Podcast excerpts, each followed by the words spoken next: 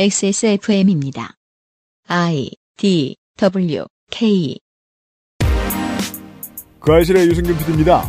미국 내 아시아인들의 정치적 연대는 올봄 애틀랜타에서 벌어진 아시아인에 대한 총격 사건 하나 때문이 아닙니다. 수세기에 걸친 차별의 경험이 임계점을 넘어선 것일 뿐입니다. 스타베이전 헤이트 운동으로 오기까지의 미국사를 그것은 알기 싫다에서 짚어봅니다. 우리를 비롯한 인류의 대다수는 이민자입니다.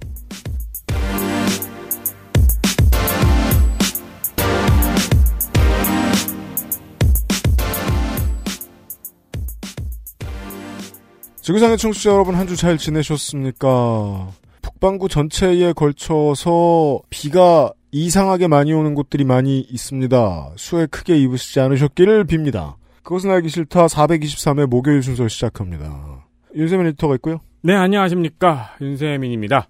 서울은 찜통이고요. 아, 저희가 있는 한강변은 그렇습니다. 네.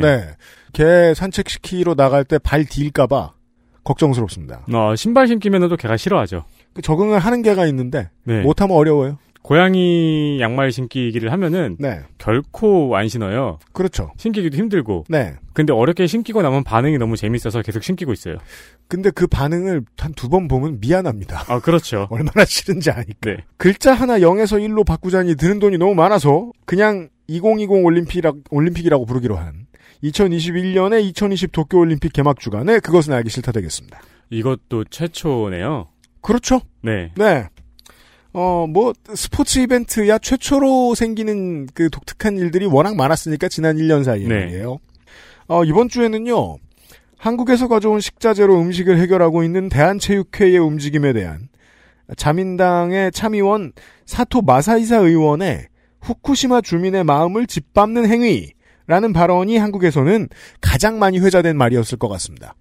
외교에서도 그런 말을 쓰는지 모르겠는데 저는 이거 가스라이팅 같다는 생각이 들었습니다. 음, 가스라이팅 이렇게 하는 거 아닌가요?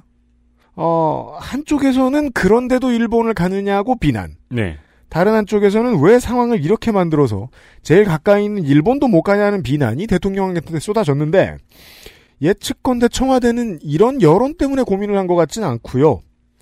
이번 청와대는 지난 청와대가 물려준 매우 무기력한 외교의 결과물을 이어받아서 뜯어 고치느라 무진 애를 먹었습니다. 음, 전에 했던 약속을 뒤집는 그림을 만들 수밖에 없는 부담을 떠안았고 결과적으로는 뭐 소재 부품 장비 산업 경쟁력 강화 같은 좋은 side effect도 있었지만 네. 그래도 다음 정부한테 지금, 지금 형성된 적대적인 분위기를 계속 이어받게 하는 건 좀 곤란합니다. 어, 저는 그래서 그 반응이 조금 재밌었어요. 뭐요? 번, 번의 이야기인데. 네. 이제 우리가 이번 정권이 바뀌면서 몇 가지 합의를 뒤집을 수밖에 없었잖아요. 맞습니다. 그러니까 일본에서는 저 나라는 정치가 불안정하다. 라고 생각하죠. 우리나라에서는 전나라는 자민당 독재다. 네. 그래서 이제 김석기 의원, 어, 우리 용산 참사의 주범, 김석기, 경주의 김석기 의원이 동의하고 온 거 아닙니까? 우리나라는 정치가 불안정하다. 네. 아, 그 사람이 국회의원을 하고 있다는 게 우리나라 정치가 불안정하다는 의미일 수 있습니다. 네. 결과적으로는 이번 한국 정부하고 스가우 시대 내각의 임기 중에 한일 관계 반전은 일어나기 어렵게 돼버렸습니다. 그 늦었지만 지금부터라도 한국 언론도 그렇고 한국의 여당도 그렇고 때로는 싸워야 되고 척을 져야 하는 상대가 누구인지를 정확히 지적해줬으면 좋겠습니다. 방사능 문- 누출 문제를 덮으려고 하고 국제 질서에 있어서 극우 반동적 움직임을 계속 보이는 자민당 정권이 문제지 일본 시민이 문제가 아니라는 점을 때때로 강조해줄 필요가 있겠습니다. 가끔 청와대가 그랬지만요. 그간 광을 충분히 팔았거든요. 음. 여기서 더 욕심내면 탈납니다. 광 파는데 너무 신나면 국민들이 보이지 않는 데서 피해를 입는 경우가 많습니다. 예를 들면 어, 커뮤니티 게시판을 읽다가 제일 추천이 많아 보이는 토픽을 아무거나 들고 와서 떠드는 제1야당 대표의 언행 덕분에 최근에 가정에서 혹은 친구들 사이에서 성별 간 혐오 문제 뭐 이런 걸로 언쟁이 늘었다고 느끼시는 분들 계실 거라고 저는 믿습니다. 네. 분명히 있을 겁니다. 제 촉상 그런 일은 반드시 생깁니다. 온라인에서도 몇 번 문제가 됐었습니다. 원래 안 싸울 사람들을 싸우게 만듭니다. 네. 원래 혐오를 덜할 사람들의 마음속에 혐오를 키웁니다. 극우 정치인은 그렇습니다. 이준석이 극우 정치인이라는 아주 좋은 증거입니다. 어, 미국에 계신 청취자 여러분들 똑같은 사회 분위기였는데 트럼프 집권 이후로 혐오 범죄가 급등한 것처럼 말입니다. 네. 아, 도널드 트럼프의 혐오 광팔기의 또 다른 부작용에 대한 이야기가 이번 주에 그것은 알기 싫답니다. 물 흐리기는 쉽고 정수는 빡셉니다. 잠시 후에 시작하죠. 그것은 알기 싫다는 경기도 김치의 진수 콕 집어 콕 김치 대한민국 1호 반값 생리대 29데이즈. 본연의 기능에 충실한 H&B 저주파 미니 마사지기. 리뷰를 확인하면 꾸루꾸루 온유 마카롱에서 도와주고 있습니다. XSFM입니다. 콕 집어 콕. 믿어도 되는 김치를 찾을 땐콕 집어 콕. 햇서 빙진 김치. 재료부터 공정 유통까지 안심. 직접 구매한 재료로 만드니까요 그러니까 김치가 생각날 땐 콕 집어 콕 마카롱의 시작은 프랑스였죠. 하지만 가장 맛있는 마카롱은 재밌게도 한국에서 만났어요. 촉촉한 식감, 은은한 달콤함. 알고 있던 마카롱과는 너무도 다른 특별한 느낌이었죠. 여러분도 이제 집에서 쉽게 만나볼 수 있어요. 네, 온유 마카롱이요. 가득 프랑스의 달콤함. 꾸르꾸르 온유 마카롱. 여름의 또 다른 세일. 꾸루꾸루가 여름방학 세일을 진행합니다. 기간은 지금부터 약 한 달 정도 8월 20일까지입니다. 어, 여유 있는 편입니다. 최대 15% 세일을 진행을 하고요. 100%통 아몬드를 갈아 만든 이탈리안 머랭 방식의 마카롱입니다. 네. 유기농 버터, 무항생제, 노른자, 천연 바닐라, 그러니까 마카롱을 만들고 이제 그 흰자가 남았잖아요. 네. 유기농 버터, 그렇죠. 무항생제, 노른자, 아니지 노른자가 남았군요. 음. 천연 바닐라빈을 사용한 포르투갈식 에그타르트. 이게 그 베이킹에 관심이 많으신 분들은 천연 바닐라빈이 어떻게 생겼는지 아실 텐데 네, 시커먼 저 벌레처럼 생겼죠. 참수 참수 아 그래요. 그 100만 년 전에 죽었다가 원형이 보존된 벌레처럼 생겼습니다. 그렇죠. 그게 이제 그 저 깍지고 까보면 안에 콩이 있는데 그게 이제 예 그걸로 쓰는 건데 쓰기도 어렵고 게다가 베이커리에서 쓰자고 하면 좀 비싸고 음. 그걸 처리하는데 시간이 꽤 오래 걸린다고 들었습니다. 집에서 하시는 분들은 막 권하셔에다가 막 초콜릿 뭐 만들고 저 저 메이플 시럽 이런 거다 쓰, 그게 집에서는 될지 모르겠는데. 근데 그렇게 하면은 네. 바닐라 향이 죽인대요, 진짜. 그러니까 우리는 평생 바닐라 아이스크림을 먹었잖아요. 그렇죠. 근데 바닐라 빈을 갈아가지고 이렇게 이렇게 이렇게, 이렇게 지- 직접 하시는 분들은 음. 어, 일반 사람들은 바닐라 맛을 모르는 거라고 하더라고요. 네, 바닐라비 바닐라의 풍덩 빠진 느낌을 받으실 수 있습니다.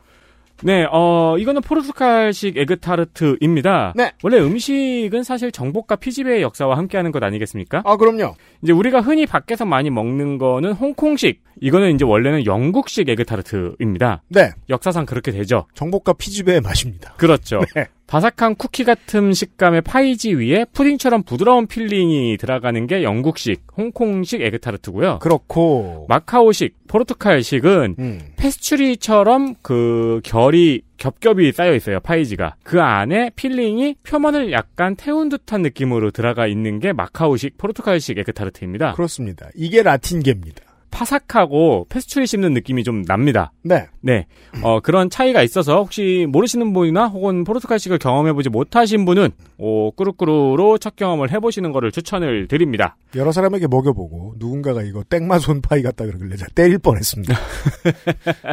아니 아, 근데 공장도랑 차이가 큽니다. 그런 사람들이 있어요 네. 뭘 먹여도 음.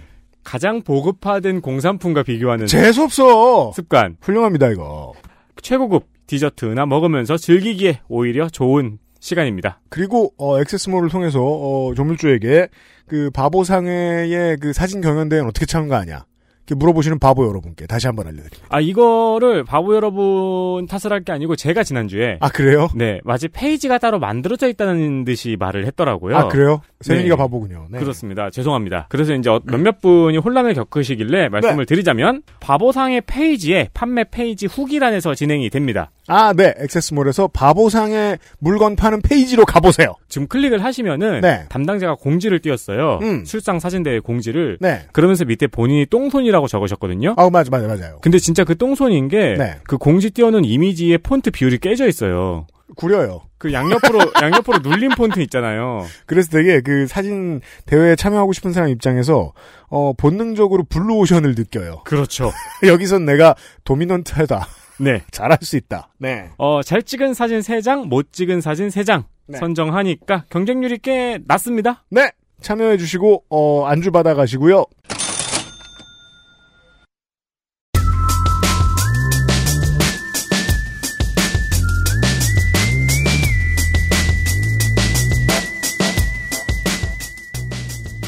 먼 나라 이웃 동네 나성통신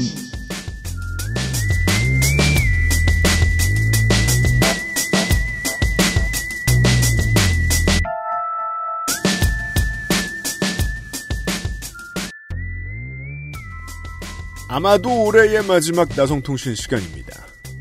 나성인이 나와 있습니다. 안녕하세요. 홍영훈입니다. 아마 방송이 업로드 될 때는 네, 안 계시겠죠? 아마 그렇겠죠. 네. 네, 뭐, 뭐 지구에는 계시지만 한국에는 그렇습니다. 네.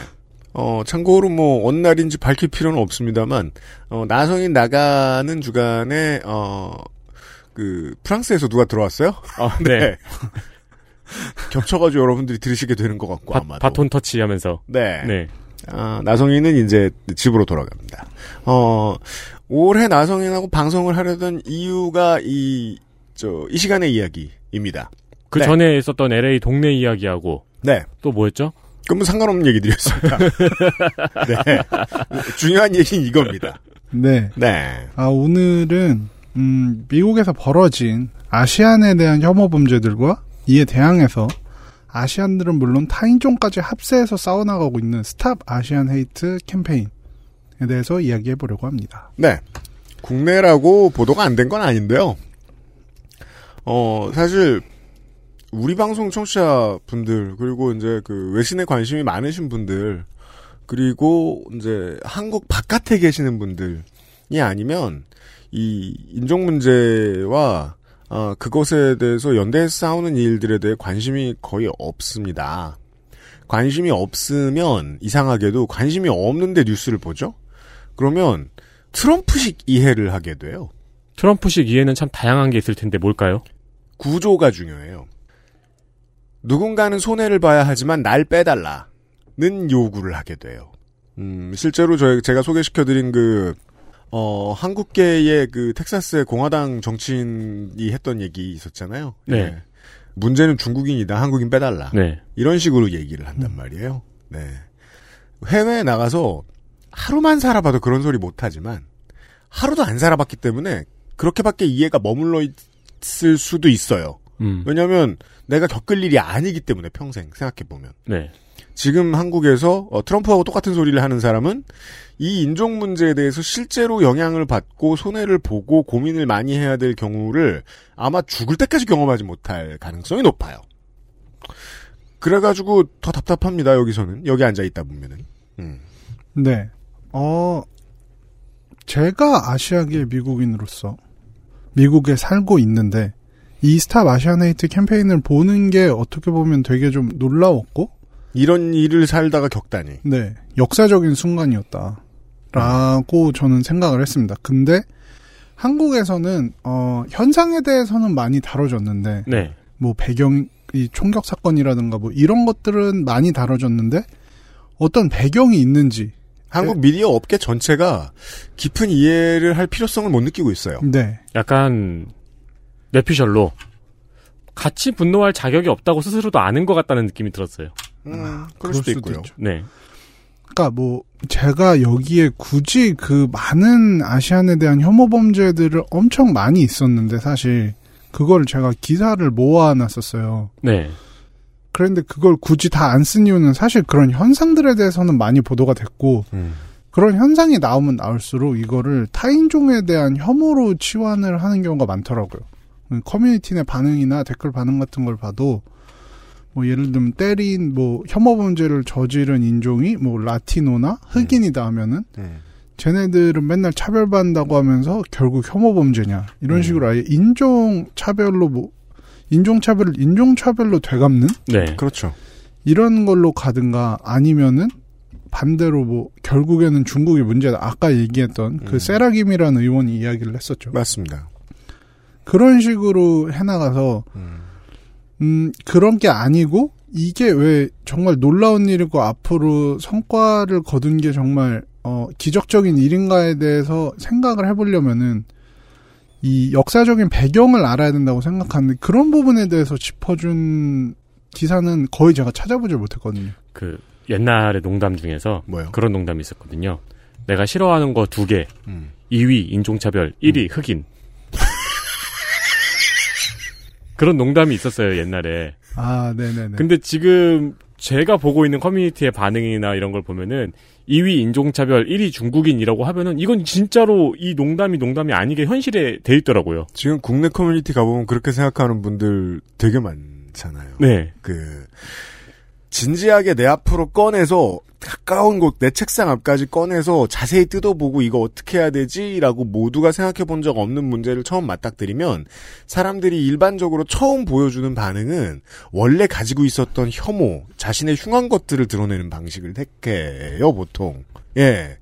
어, 그동안 내놓고 싶었던 혐오를 어떻게 내놓지 하다가 새로운 문제거리를 보고 그 혐오부터 꺼내는 사람들이 너무 많습니다. 네. 이게 이제 긍정적으로 얘기할 것 같으면 문제를 해결하는 첫 번째 단계일 수도 있어요. 음. 이 단계쯤에서 어, 이 이야기를 해보면 해보면 좋을 것 같습니다. 네. Stop Asian Hate에 대한 얘기입니다. 네, Stop Asian Hate 운동.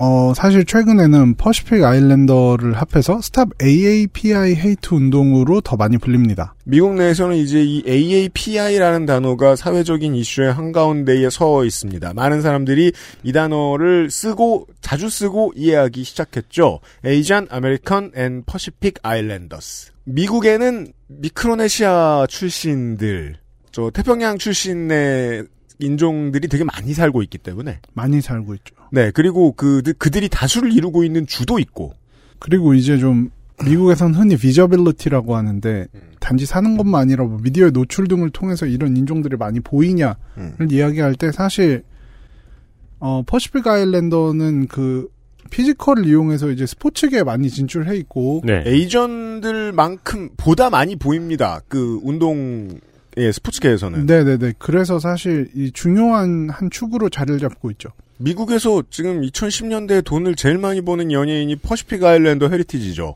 아 더락. 드웨인 존슨이죠. 음, 네. 더락 선생님은 제가 볼 때는 대통령 갈 것 같아요. 그니까 말이에요. 최소한 경선이라도 출마할 것 같아요. 경선 한번 저 저울질 해볼 것 같아요. 네네네. 제가 볼 때 트럼프의 유산 가장 큰 게 칸예랑 더락이다. 네. 근데 그 둘이 경선에서 붙진 않을 거예요. 왜냐면 다른 당 나갈 거거든요. 아, 근데 미국 정치와 상관없이 하는 말이라서 너무 죄송스럽지만 네. 백악관에서 더와 그거 한번 하는 거는 보고 싶네요. 그거, 그거 하면 안 되죠. 당선되고 아, 나서 우리 저 SNL에서 봤던 더락 오바마. 당선되고 나서 취임식에서 아니 막 정상과의 통화에서 막 랄랄랄랄라 하면 안 됩니다. 네. 근데 어쨌든 AAPI라는 이 Stop AAPI Hate라는 이제 단체 이름이기도 하 단체 이름이기도 음, 하고요. 네. 네. 이제 여기서 이제 좀 어, 조직화를 하려고 노력하는 단체인데 이제 많은 비영리 단체들의 연합체 같은 곳이고 네. 근데 이 퍼시픽 아일랜더는 뭐 간단하게 얘기하면 어, 태평양에 있는 섬나라에 사는 원주민들 네. 뭐 사모안, 폴리네시안 뭐 이런 분들을 좀 더 넓게 포함하는 개념이죠. 그리고 그 중에는 이제 미국령들도 있고, 네. 예, 미국령이 되기 전후부터 이제 미국 대륙에 진출해서 살고 있는 사람들도 많고요. 음. 네. 이 인종적으로나 문화적으로 좀 남아시아에 가깝기 때문에 음. 같은 카테고리로 묶이는 것으로 알고 있습니다. 네. 그리고 이 Pacific에는 미국의 영토가 많고요. 네. 네. 이 Stop AAPI Hate는 공식 홈페이지가 있네요. 네, 있습니다. 네, 다양한 언어로 증오 사건 신고를 받고 있고 네. 그리고 이제 다양한 그 보고서를 업로드하고 있네요. 음, 좋습니다. 근데 이제 AAPI를 부르기엔 너무 길기 때문에 음. 저는 일단은 Asian이라는 명칭을 이걸 얘기하면서 쓰겠습니다. 좋습니다. 그리고 개인적으로는 물론 AAPI라는 명칭 자체가 음. 많은 사람들을 포함하기 때문에 정치적으로 굉장히 올바르고 바람직한 표현이지만 네. 어 저는 이게 되게 운동의 중요한 부분이라고 보는데 부르기에 그리고 듣기에 좀 덜 섹시해 보이는 부분이 있어요. 불리하죠. 멀, 죠 네, 확 네. 안 다가오는. 몇 발짝 멀죠. 그렇죠. Black Lives Matter랑 Stop AAPI Hate를 비교하면은 음. 그런 느낌이 확 오죠. 네. 네. 그래서 어쨌든 저는 아시안이라는 표현을 계속 쓰겠습니다. 그 마치 국회의원이 우리나라의 국회의원이 출마를 했는데 음. 공약이 세계 평화인 것 같은 느낌이죠. 네. 그렇죠. 너무 좀 어, 범위가 넓은 느낌은 있죠. 네. 근데 아시안 차별에 대한 저항 운동은 지난 3월 미국 애틀랜타 조지아주 애틀란타에서 벌어진 아시안에 대한 총격 사건 때문에 불이 붙기 시작해서 이젠 전 미국적인 문제로 확대됐습니다. 네. 하지만 이전에도 아시안 차별에 대한 정이 없었던 것은 아니고 이런 정에는 물론 배경이 있습니다. 이제 그런 배경에서부터 설명을 하고 가려 합니다. 좋습니다. 사실 아시안 차별에 대한 이야기를 역사적 배경과 함께 설명하려면 20세기도 아닌 19세기 초반으로 가야 합니다. 네. 그때 이제 중국계 이민자들이 아시안의 미국 이민의 거의 시초라고 보통은 보는데 네. 음, 기록에 따르면 이제 1810년대부터 중국인 이민자들이 있었다고 합니다. 정말 19세기군요. 네. 역사적으로 이민자들이 사회에서 존재감을 나타내는 것은 한참 후입니다. 음. 이제 1800년대 중반 골드러시 이게 이제 캘리포니아에서 금광이 발견됐다는 이유로 대규모 이주가 시작됐는데 음. 거기에 이제 많은 중국인 이민자들이 껴 있었다고 하죠. 네. 뭐 당연히 이민자로서 자리 잡기 힘드니까 새 출발을 하고 싶어서였겠죠. 음.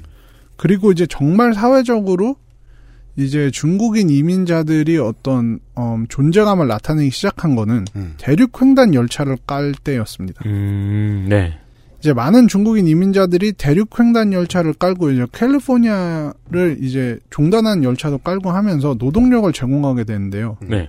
그러면서 이제 노동력을 제공하기 위해서 많은 중국인 이민자들이 미국에 발을 들여놨습니다. 이 19세기 초반이라는 시간대가 우연이 아니군요. 네네. 네, 산업혁명 이후로 노동자가, 전 세계가 노동자를 필요로 하게 된 이유가 되는군요. 맞습니다. 그리고 이때는 중국인 이민자들이 사실 정말 싼 값에 부를 수도 있었을 뿐만 아니라 음. 어떤 시민으로서 그렇게 케어질 부분이 많지 않았어요. 왜냐하면 그냥 남자만 호롤 단신으로 와서 일만 했기 때문에 음, 무슨 뭐 가족을 꾸리는 거에 신경을 써줘야 된다는 뭐 이런 부분도 없었거든요, 사실. 그냥 혼자 왔다. 네네네. 네. 청나라 그 이제 당시에 동아시아는 이제 시민 의식은 성, 성장을 하려고 하는데 아 왕조의 형태는 그대로이고 청나라의 쇠퇴기입니다. 1800년대 초반. 네. 어 한국은 홍경래 난 같은 거 있을 때요. 정말로 이 시민 의식과 이 정치가 맞지 않는 레벨이 맞지 않는 수준에서 나오는 그런 사건들이 있던 시절. 네. 이민 같은 거 고려하는 사람들이 있을 수 있죠. 네. 네. 그래서 보통 이제 아시안 이민사의 시작점으로 이 대륙횡단 열차를 많이 이야기하곤 합니다. 네. 이렇게 제가 19세기까지 올라간 이유는 이민사의 시작과 동시에 아시안에 대한 차별이 생겼기 때문입니다. 당연하죠. 네. 이민은 차별의 시작입니다. 네. 왠지 모르겠습니다만. 그 사실 19세기만 해도 아시아는 이 서구권에서는 그냥 뭐 인종으로 치지도 않고 뭐 거의 가축처럼 생각하는 인식도 있었습니다. 음.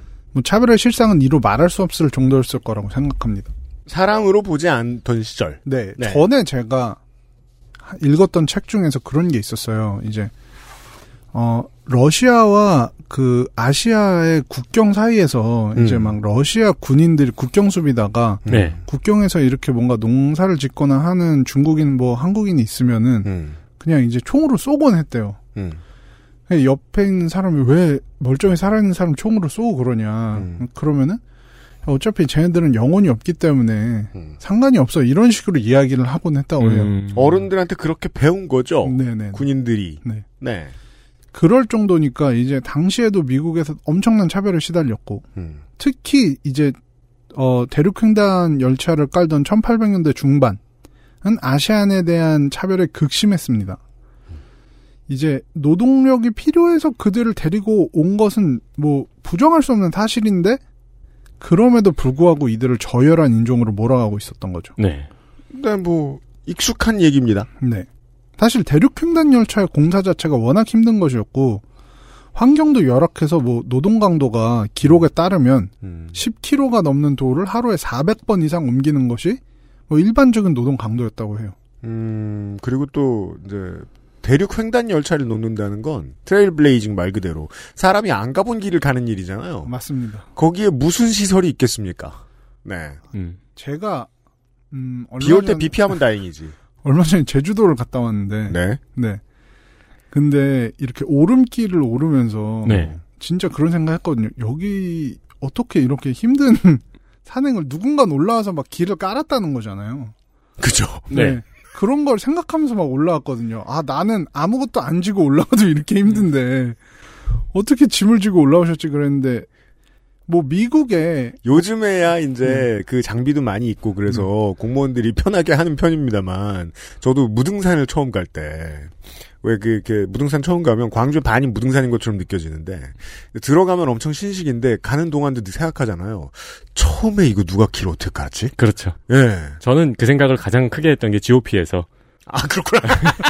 그래서 이걸 누가 깔았지? 그러면 뒤에서 이제 그 뭐 이제 부소대장 막 이런 사람들에게 뒷짐지고 올라오면서 삼천교육대 이러면서 올라가고 그랬어요. 아주 어릴 때 아무것도 모를 때는 이 산의 중간에 이제 매점 주인들 네. 저분들은 한 열 번 출퇴근하면 죽지 않을까 걱정하고 그랬었어요. 맞아요. 근데 어 미국을 가보신 분들은 알겠지만 음. 미국의 산세라는 게 정말 험하고 네. 뭐 예를 들면 뭐 아팔레치안 산맥 뭐 로키 산맥 이런 데는 사실 뭐 인간에게 인간의 생존에 매우 불친절하죠. 네, 정말 뭐라 그냥 일반적으로 있는 뭐 한라산 백두산보다 높은 곳도 많거든요. 네. 그러다 보니까 이제 이런 환경에서 일을 하다 보니까 이 기록에 따르면은 어, 최소한으로 잡아서 중국인 노동자가 서부 지역 철도를 깐 일에 1만 5천 명 이상 동원됐다고 하는데 최소한 그 숫자는 이민 왔다는 거예요 일하러. 네. 일단 거기 강추위 고지되기도 하고 또 이제 폭발 사고가 빈번했다고 해요 이때는. 아 다이나마이트 쓰니까요. 네네. 음. 그래서 사실 이건 official 기록엔 남아있지 않지만 추정치가 최소한 몇백 명이 사망했을 것이다. 음. 네. 네네.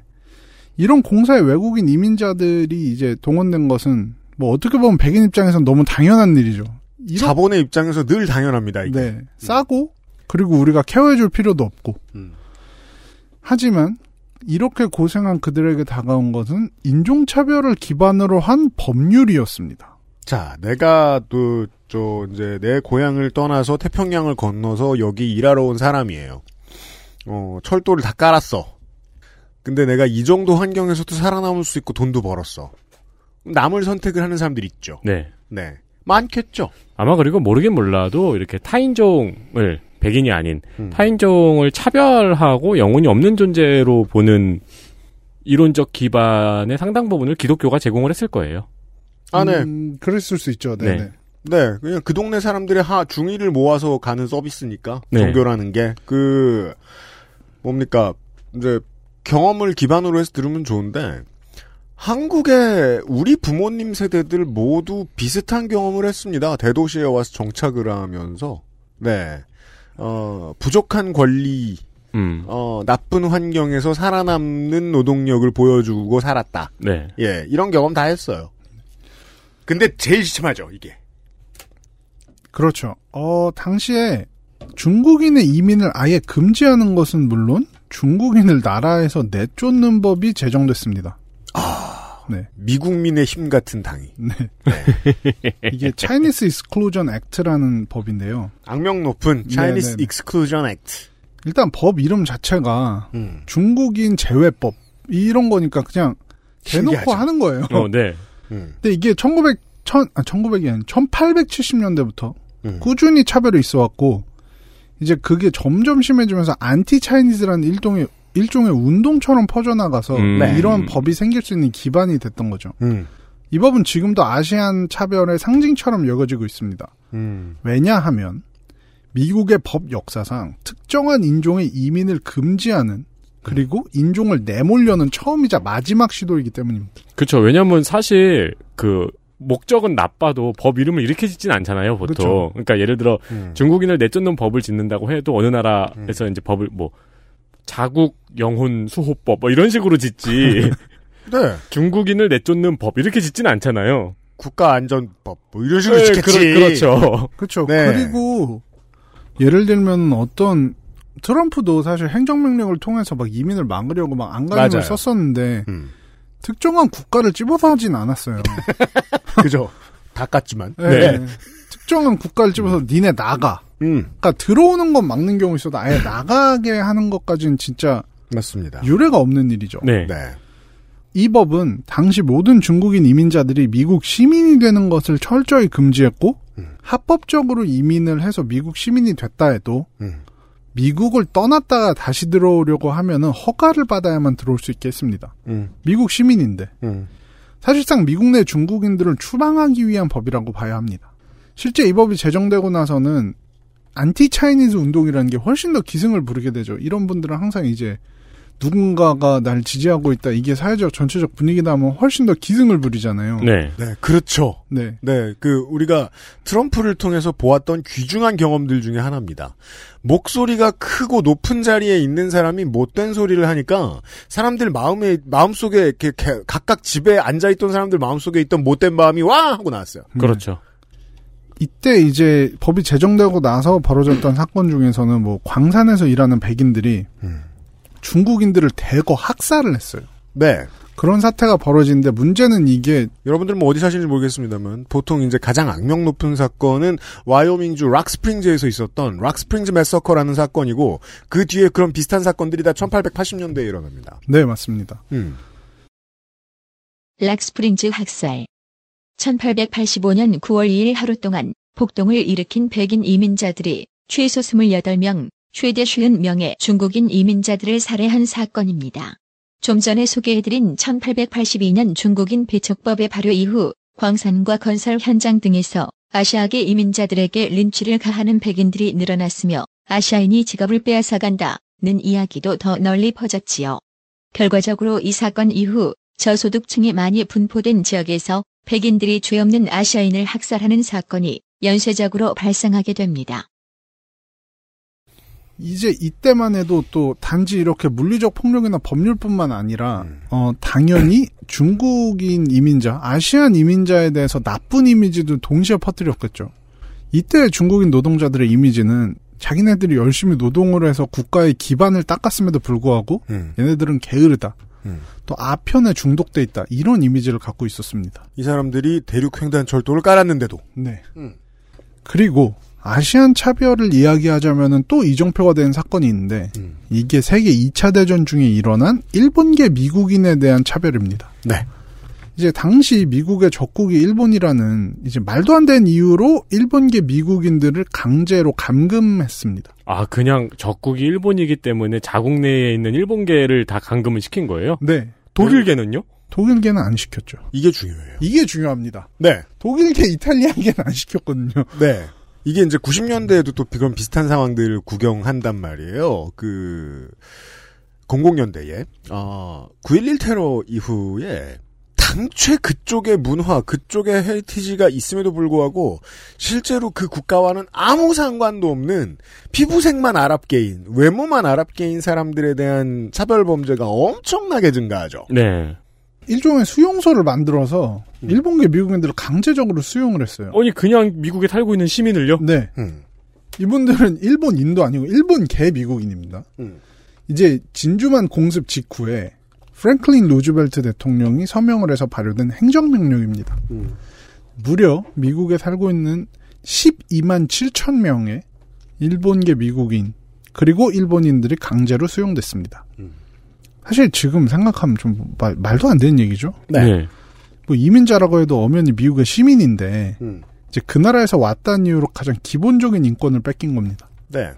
그러니까 앞에- 다양한 이유로 생각할 수 있어요. 무슨 뭐 액션 영화 같은 거 보면은 막 이민자 사회에 숨어 들어가는 스파이 같은 얘기 나오고 음. 얼마 전에 뭐 JTBC인가에서 뭐 그런 비슷한 드라마 만든다고 엄청 욕 먹고 있잖아요 지금.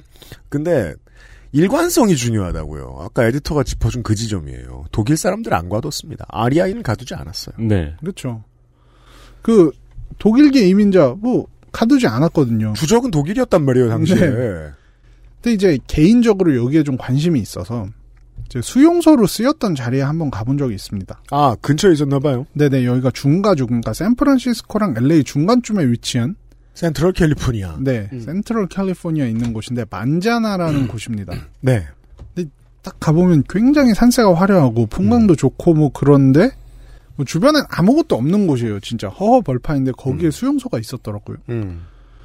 뭐 수용소에 있는 사람들은 이런 화려한 산세가 보이지 않았겠죠. 그럼요. 근데 음. 이제 가봐도 사실 지금 별게 없어요. 그냥 터만 남아 있고 음. 뭐 뭐 건물이나 이런 것도 없는데 이제 당시 생활이 어땠는지 사진 자료가 조금 있습니다. 음.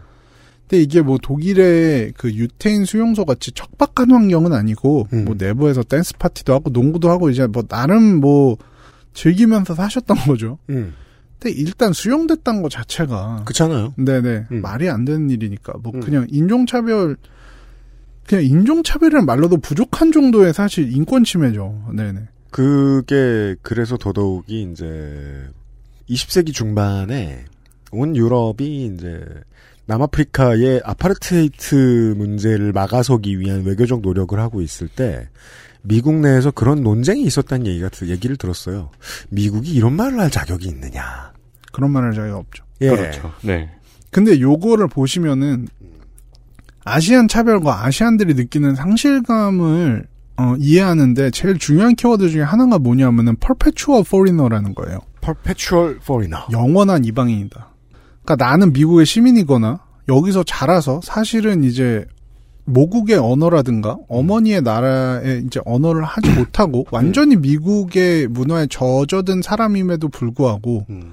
생김새가 다르다는 이유로 항상 다른 대우를 받는다. 음. 지금 여기서 보셔도 알 수 있지만 중국인 노동자들도 합법 이민으로 와서 시민도 있었고 음. 그리고 일본계 미국인들도 뭐 이때는 보통 일본계 이제 20세기 중반이니까 2세, 3세 이민자들도 있었거든요. 음. 이런 분들은 그냥 일본계와 상관없이 그냥 미국인에 더 가까운 분들이죠. 네. 그렇죠. 하지만 단지 이 생김새 때문에 이런 대접을 받았던 거예요. 음. 근데 이제 이런 일들이 내부에서 무슨 이제 가스실 끌려간다거나 이렇게 유태인 수용소처럼 끔찍한 일이 일어나지 않았기 때문에 음. 지금까지 많이 회자되고 있지는 않습니다. 음. 하지만 아시안 차별에 대한 역사를 이야기할 때는 매우 중요한 사건입니다. 그러게 말이에요. 사건이 일어난 다음에 시간이 지나면서 이민자들도 사회에 녹아들고 뭐 사회 전체적으로 차별에 대한 인식도 개선되면서 분명히 차별은 줄어들었습니다. 네. 그리고 아시아는 상대적으로 덜 차별받는 소수 인종이라는 인식도 있습니다. 잠깐 지나가면서 사이구 얘기할 때 말씀드린 적이 있어요. 네. 음. 모델 마이너리티. 음. 음. 이게 이제 모범적 소수계, 모범적 소수인종 뭐 이런 얘기인데요. 음. 어, 아시아는 다른 소수인종과는 다르게 범죄를 일으키지도 않고 학력도 높고 사회에 잘 적응해 나간다는 인식이 일반적으로 퍼져 있습니다. 이 되게 깊이 생각할수록 역겨운 것 같아요. 그렇죠. 그 이민자는 이제 아, 인권을 인정받기 위해서 어떤 테스트를 거쳐야 한다라는 네. 네. 이상한 논리죠. 그렇죠. 그러니까 사람은 나면 사람인데 그 생각을 안 하죠. 넌 조금 봐줄게라는 시선도 보이고. 봐줄 권력이 어디에 있는가가 중요하죠. 맞습니다. 이게 사실 더 무서운 거는 이걸 토대로 이제 또 다른 인종을 억압하는 데 쓰인다는 거죠. 음. 니들은 아시안처럼 왜 모범적이지 않고 그렇죠. 맨날 범죄를 저지 이런 식으로 쓰이니까 사실 문제인 거죠. 네. 모범이라는 단어가 문제죠. 네. 음. 어쨌든 이제 제가 전에도 얘기한 적이 있는데 미국에서 아시아는 이제 똑똑하고 수학 잘한다는 이미지가 있습니다. 네, 그렇죠. 이제 한국에 얼마나 많은 수포자가 있는지 그러니까 말이에요. 그렇죠. 정말 놀라운 일이 네. 아닐 수 없죠. 하지만 저도 사실 이제 한국에서 고등학교를 마치고 음. 미국 대학 입학 시험을 봤는데 볼 때 뭐 수학은 정말로 쉬웠습니다. 그건 문제가 됩니다. 네. 그냥 놀면서 풀어도 만점. 이런 아. 얘기 하잖아요. 네. 외국의 수많은 이제 보통 우리가 인종이 달라야 됩니다. 인종이 다른 사람들 얘기하면 한국 사람들은 다 게임 잘하는 줄 압니다. 아, 그쵸. 네. 그래가지고 막 롤 자기 티어 얘기합니다. 음, 음. 그럼 분명히 우리보다 낮아요. 아 근데 그건 중요한 게 아니라니까. 여튼 이게 약간 그거잖아요. 아, 진짜 제주도 산다 그러면 전부 다 집에 귤 키우는 줄 아는 거가 되게 불쾌하다고. 근데 우리 집엔 귤나무 있다고. 아, 제가 네. 그 제주도 갔다 왔던 얘기를 좀 하자면은 음. 제주도 분들이 그러더라고요. 겨울에 귤을 사 먹으면 인덕 없는 사람이라 그런 얘기가 있대요 제주도에. 제가 겨울에 한 달 살이를 했는데 네. 가는 곳마다 제발 귤 좀 가져가 달라고 다들 귤 속에 파묻혀서 음. 제가 그때 대학 입학 시험을 본 게 뭐 워낙 오래전이니까 자세히 기억은 안 나지만 네. 기초적인 분수 문제 같은 게 막 대학 입학 시험에 나오니까 음. 아 이게 막 실화인가 하면서 이제 사진을 막 찍어놨었어요. 네. 한국어를 치면은 뭐 제일 어려운 문제는 고1 수준 정도 되는 것 같아요. 뭐 음. 이분 적분 이런 건 당연히 나올 생각도 안 하고. 변별력 없었겠네. 네. 네.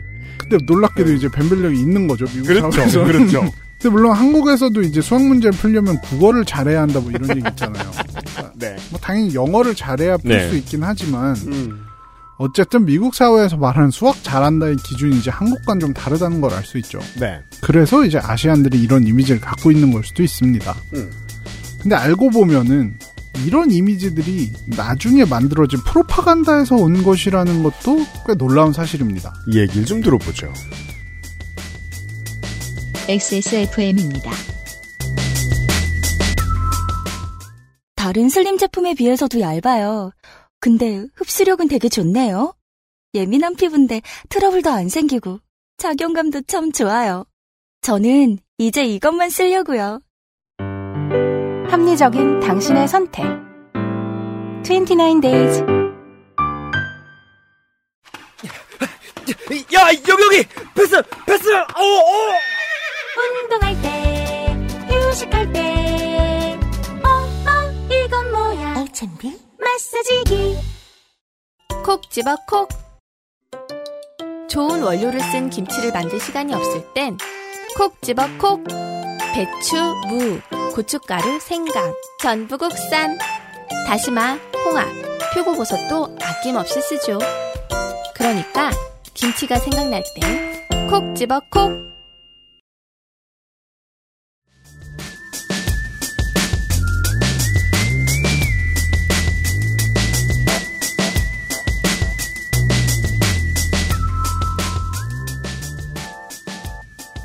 2차 대전이 끝나고 냉전이 시작되면서 무력이 아닌 이데올로기와 프로파간다로 싸우는 세상이 왔습니다. 그렇죠. 어, 소문으로 사람들을 겁나게 만들어서 통치하는. 네. 아시아인들은 당연히 뭐 본국, 미, 모국 이렇게 본인이 본인들이 살던 곳이나 본인의 부모들이 살던 곳의 의견에 영향을 받을 수밖에 없고 음. 지금까지 미국에 해왔던 차별적인 행동을 생각하면은 아시안들의 미국 정부에 대한 인식도 당연히 좋지 않았을 겁니다. 특히나 이제 동아시아에 있는 사람들은 러시아와 지정학적으로 가깝기 때문에 음. 한국이나 일본은 전략적 요충지였고 당연히 미국 내 아시안에 대한 위상을 제고할 필요가 생긴 겁니다. 한미, 그니까 그, 한미, 한일 간의 교류가 미국에게 중요해지면서. 네. 네. 뭐 꼭 한일처럼 이제 가깝게 맞닿아 있는 곳이 아니고 다른 아시아 국가들이라도 어쨌든 이제 자유세계 동맹으로 편입을 시켜야 된다. 뭐 네. 이런 이제 아젠다가 있으니까. 도, 도미노 이론. 네네네. 네. 미국, 일본, 대만, 싱가폴, 필리핀, 뭐 이런 나라들과의 네. 교역, 외교. 그러다 보니까 이때부터 미국은 전략적으로 아시안에 대한 처우와 인식을 개선합니다. 음. 이제 2010년대 들어서 음. 이, 이 시기에 어떻게 미국이 model minority라는 인식을 아시안에게 더 씌우고 그들을 말 잘 듣는 인종으로 만들었는지 연구가 굉장히 활발하게 진행되고 있는데요. 아, 그래요? 네네네. 이제 1965년 이민법이 개정된 것이 결정적이었는데 음. 이전에는 이제 Chinese Exclusion Act 같은 뭐 이런 이제 이민에 대해서 굉장히 어 tight한 음. 좀 이제 빡센 음. 그런 기준들이 적용됐다가 음. 이 이민법을 통해서 아시아계 이민에 대한 문호를 더 활짝 열었습니다. 음. 다만 여기에는 이제 학력이나 기술 등의 기준에 따라서 우선권을 줬기 때문에 네, 그렇죠. 이제 전문직이나 고학력자, 기술직 등이 대거 이민을 오게 됩니다. 그렇죠. 이게 이제 어릴 때 생각할 때는 친구들한테 이야기를 듣고 뭐 이렇게 부당한 게 있나라고 생각을 했어요. 무슨 어 그냥 여행을 가는 수준에도 그런 문제들을 겨- 그런 문제들을 경험하는 사람들이 있는가 하면 이민을 갈 때에는 정말 노골적인 조건들을 건단 말이에요. 뭐 자격증도 따지고 학력도 따지고 그리고 재산도 공개해야 되고 음. 와 겁나 상스럽다. 어떻게 국가의 정책이 이럴 수 있지라고 19, 20살 때 그런 생각을 했었어요.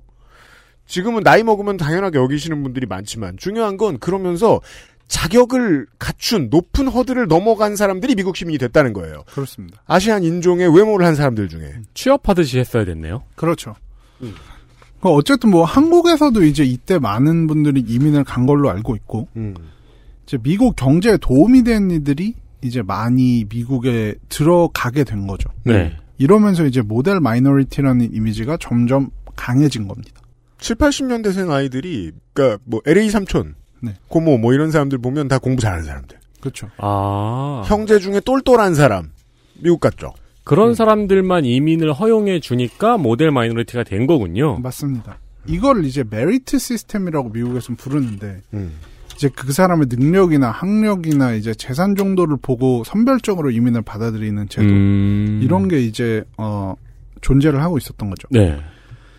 근데 이런 이미지 때문에 상대적으로 다른 인종보다 차별을 덜 받는 것처럼 보이지만 여전히 아시안에 대한 차별은 상존하고 있습니다. 오바마 시절이었던 제가 2014년경 정도로 기억이 나는데 음. 뉴욕타임즈에서 아시아계 미국인들을 인터뷰하는 동영상을 게재했습니다. 음. 거기서 이제 아시아계 이제 뭐 유명한 분들도 있고 그냥 일반인 분들도 있고 뭐 얘기를 하는데 뭐에 대해 얘기하냐면은 네. 본인이 가장 최근에 길거리에서 들은 인종차별적 언사에 대해서 이야기를 하는 거예요. 음. 이제 불명의 사람들에게 들은 거죠. 음. 그랬는데 이제 가장 많은 건 이제 뭐 니네 나라로 돌아가라. 음. 이제 사실 이런 분들은 이런 얘기가 가장 좀 서글프죠. 네. 왜냐하면은 우리나라는 여기인데 심지어 이제 뭐 심지어예요. 날 때부터 LA에 살았어 내가. 네. 고향이 여기야. 네. 뭐야 그럼? 어릴 때 같이 놀았던 형이 음. 캐나다에 이민 가서 살고 있는데 자영업을 하고 있어요. 음. 거기서 한 10년 넘었죠. 음. 근데 얼마 전에 들어와가지고 이런저런 이야기하다가 진상에 대한 이야기를 한 거예요. 거기도 진상이 있을 테니까. 음. 그럼 제일 많이 듣는 말이 뭐냐고 하면 고백도 차이나라고. 네. 음. 네. 그것도 그게 이제 되게 포인트 중에 하나인데 이 사람들은 그냥 동아시아계만 보면은 음. 뭐든 상관없어요. 한국계든 일본계든 뭐 그냥 다 중국인이라고 싸잡아 부르는 네. 거죠. 그렇죠. 이게 이제 보통 아시안들이 느끼는 이제 영원한 이방인이다. 이렇게 느끼는 포인트죠. 음. 이게 흑인에 대한 인종차별처럼 막 시스템적인 차별이 있다거나 목숨을 잃을 정도의 큰 사건이 많지는 않았습니다만 음. 그래도 계속 차별을 당하고 있는 것이 아시아계 미국인의 현실입니다. 그렇습니다. 여기에서 다시 한국 한국인과 코리안 디아스포라의 입장 차이를 비교해 보면 저희가 이제 뭐 그 후기도 많이 받으니까 어 호주, 캐나다, 미국 뭐 저 서유럽 이런 데 사시는 많은 분들 어, 인종차별의 경험에 대해서 하시고 싶은 말씀 정말 많으실 거예요. 생생한 경험. 네. 그리고 한국 한국인들은 그냥 그 동네에 가서 뭐 잘못했으니까 그러겠지 이렇게 생각할 겁니다. 음, 음. 고민의 깊이가 너무 낮아요. 음. 고민할 필요가 없는 삶을 살아왔기 때문에. 이게 미국에서는 마이너 어그레션이라고 부르는 음. 이제 경미한 정도의 공격이거든요. 폭언이나 뭐 음. 가벼운 신체 접촉이나 음. 위협. 네네네 네. 이런 것들이 보통 아시안에 대한 차별로는 많이 돌아오는 편이에요. 음. 총을 맞지는 않는데 음. 항상 길거리를 지나갈 때마다 불안한 거죠.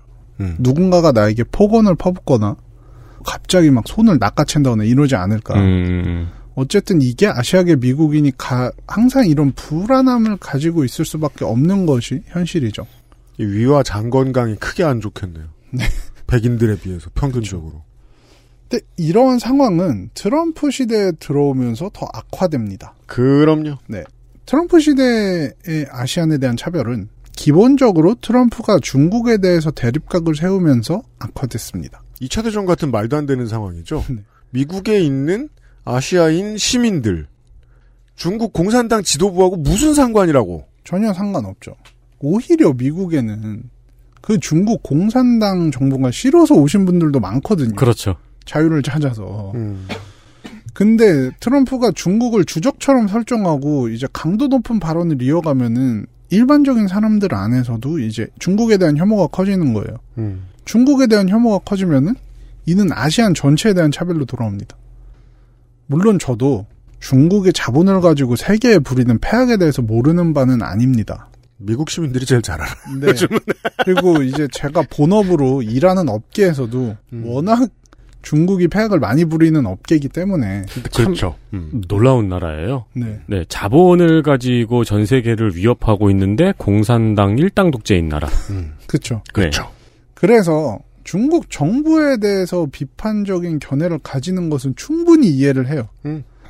하지만 사실상 중국과는 전혀 상관없는 아시안들도 트럼프의 대중국 발언이 수위를 넘나들 때마다 음. 일상에서 당하는 차별의 강도가 세질 수 있다는 두려움에 떨게 됩니다. 야, 과하게 얘기하면은 미국에 사는 아시안들은 외출하기 전에 트럼프의 트위터를 한 번씩 확인했어야 되는.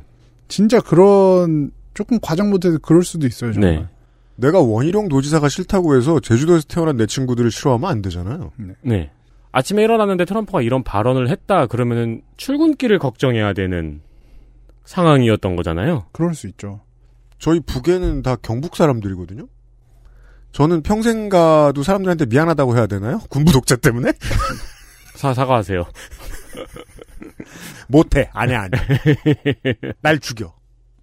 인종차별의 민낯이란 이런 식입니다.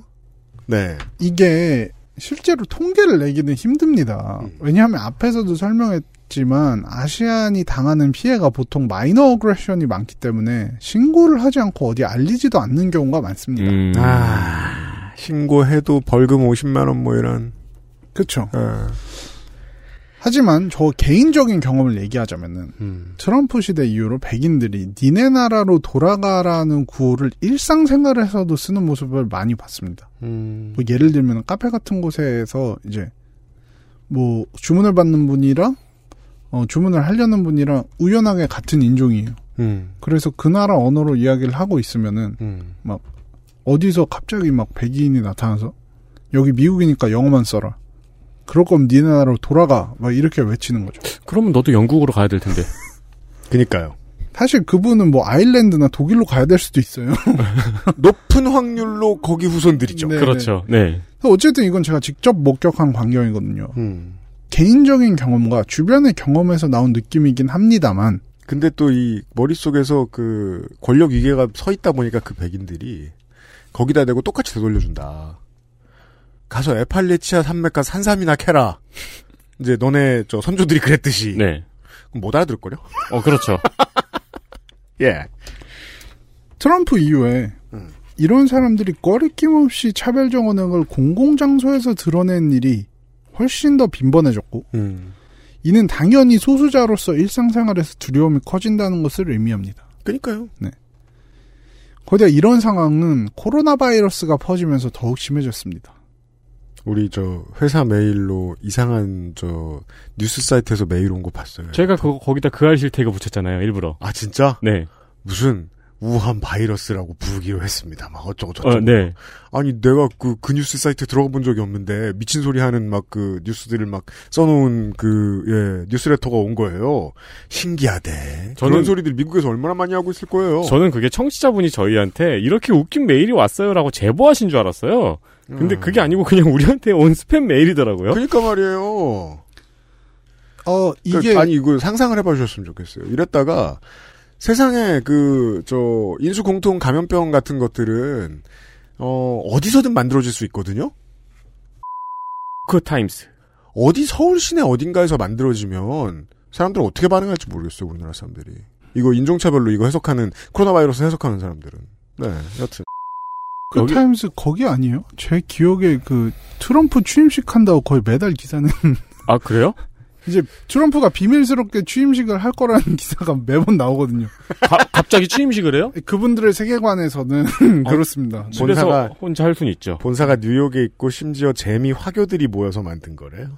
근데 여기는 저기 그 우한 바이러스라고 부르는 게 아니고 중공 바이러스라고 부른다고 자기들이 네. 그렇게 우리한테 알려주는 메일을 보냈어요. 제가 아는 바로는 이 업체가 그거랑 비슷한 걸로 알고 있어요. 그 미국에 나가가지고 어, 북한 인권 얘기하면서 그 여기저기 국가의 돈 가로채고 다니는 사기꾼들 있잖아요. 네. 그 사람들하고 비슷한 걸로 알고 있어요. 뭐 중공 인권 이렇게 떠들고 다니는. 근데 네. 놀라운 건 저희 사무실하고 매우 가까워요. 진짜요? 네.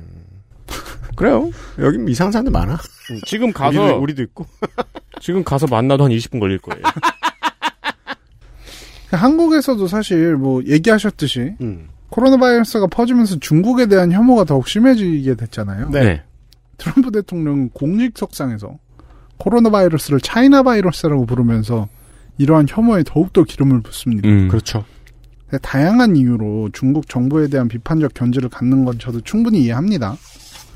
하지만 대통령이 나와서 이제 학명 아니면 이제 보통 부르는 명칭을 본인의 프로파간다로 바꿔 부르면서 본인의 정치적 이득을 챙길 때 피해는 고스란히 소수인종이 지게 됩니다. 네. 얘기 드렸지만 인종차별을 하는 사람들에게는 중국인이 아시안이고 중국에 대한 혐오를 전혀 상관없는 개인에게 투영해도 된다고 믿으니까요. 네. 그렇죠. 그리고 저는 트럼프 대통령은 이런 이제 사람들을 주요 지지층에 포함시키고 있고 음. 이 사실을 모를 리가 없다고 생각합니다. 아우 잘 알죠. 한마디로 소수인종을 자신의 정치적 아젠다와 지지율 상승을 위해서 희생시키기로 한 거죠. 실제로 아시안 노인들에 대한 폭행 사건이 이 시기에 많이 일어나서 음. 언론의 조명을 받기도 했습니다. 네. 이제 여기까지가 애틀랜타에서 일어난 총기 사건 이전에 아시안 차별에 대한 아주 간략한 정말 너무 간략해서 좀 송구할 정도의 음, 축약본 역사입니다. 그렇습니다. 네. 이런 상황입니다. 사실 뭐, 그, 예측하기 아주 어려운 이야기들은 없었을 테니까. 네. 어, 너무 새롭고 너무 이상한 얘기는 아니었을 거라고 생각을 합니다. 제가 뭐, 아까도 뭐, 이민간 뭐, LA 삼촌 뉴욕 고모에 대해서 얘기했습니다만은 그 양반들한테도 들어봤을 얘기란 말이에요. 음, 음, 네. 음. 뭐, 그럼 뭐, 보통 우리 어머니 아버지는 국 참고 열심히 살아. 이러고 그냥 마는데. 그때도 나쁘다고 생각하는데 다시 생각하니까 진짜 나쁘네요. 지가 중국이랑 무역 분쟁이 있으니까 중국인에 대한 혐오를 부추겨서 그거를 자기 지지율에 상승시키려고는 네. 그렇게 해서 수없이 많은 사람들을 희생시키려고 하는 동시대에 가장 돈이 많은 나라가 브라질이었으면 남미계들이 그렇게 당했을 것이고요. 네. 러시아였으면 러시아계들이 그렇게 당했을 겁니다. 제가 살면서 본 가장 광범위한 범죄가 아닌가 싶은 생각도 드네요. 아마 몇십 년 뒤에 뭐 남아공이라든가 나이지리아 같은 나라들이 경제 대국으로 떠오를 거란 말이에요. 네. 그럼 그때 가서 이민 온 지 4, 500년 된 후손들에 대한 차별이 미국에서 또 있지 말라는 법이 없거든요. 음, 음. 계속 있어 왔던 사- 그 혐오의 사슬 중에 어느 한 고리를 우리는 보고 있고 그게 이제까지 인류가 이슈화 시켜왔던 혐오의 문제들 중에 가장 우리에게 가까운 얘기입니다. 광고를 듣고 와서 실제로 있던 일을 좀 더 얘기를 해보죠. XSFM입니다. 지금 어디야? 너네 집 앞. 달콤한 순간은 꾸룩꾸룩 온유 마카롱. 아, 저 선수 저러면 통증이 상당할 것 같은데요.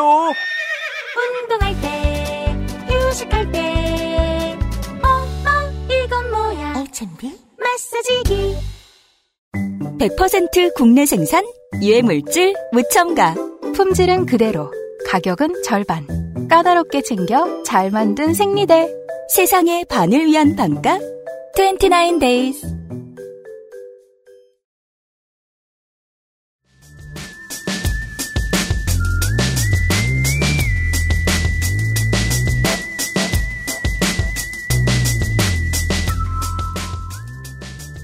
광고 듣고 왔습니다. 오늘의 나성통신 Stop Asian Hate 운동에 대한 얘기입니다. 배경을 200년 전 이야기부터 해 보았습니다.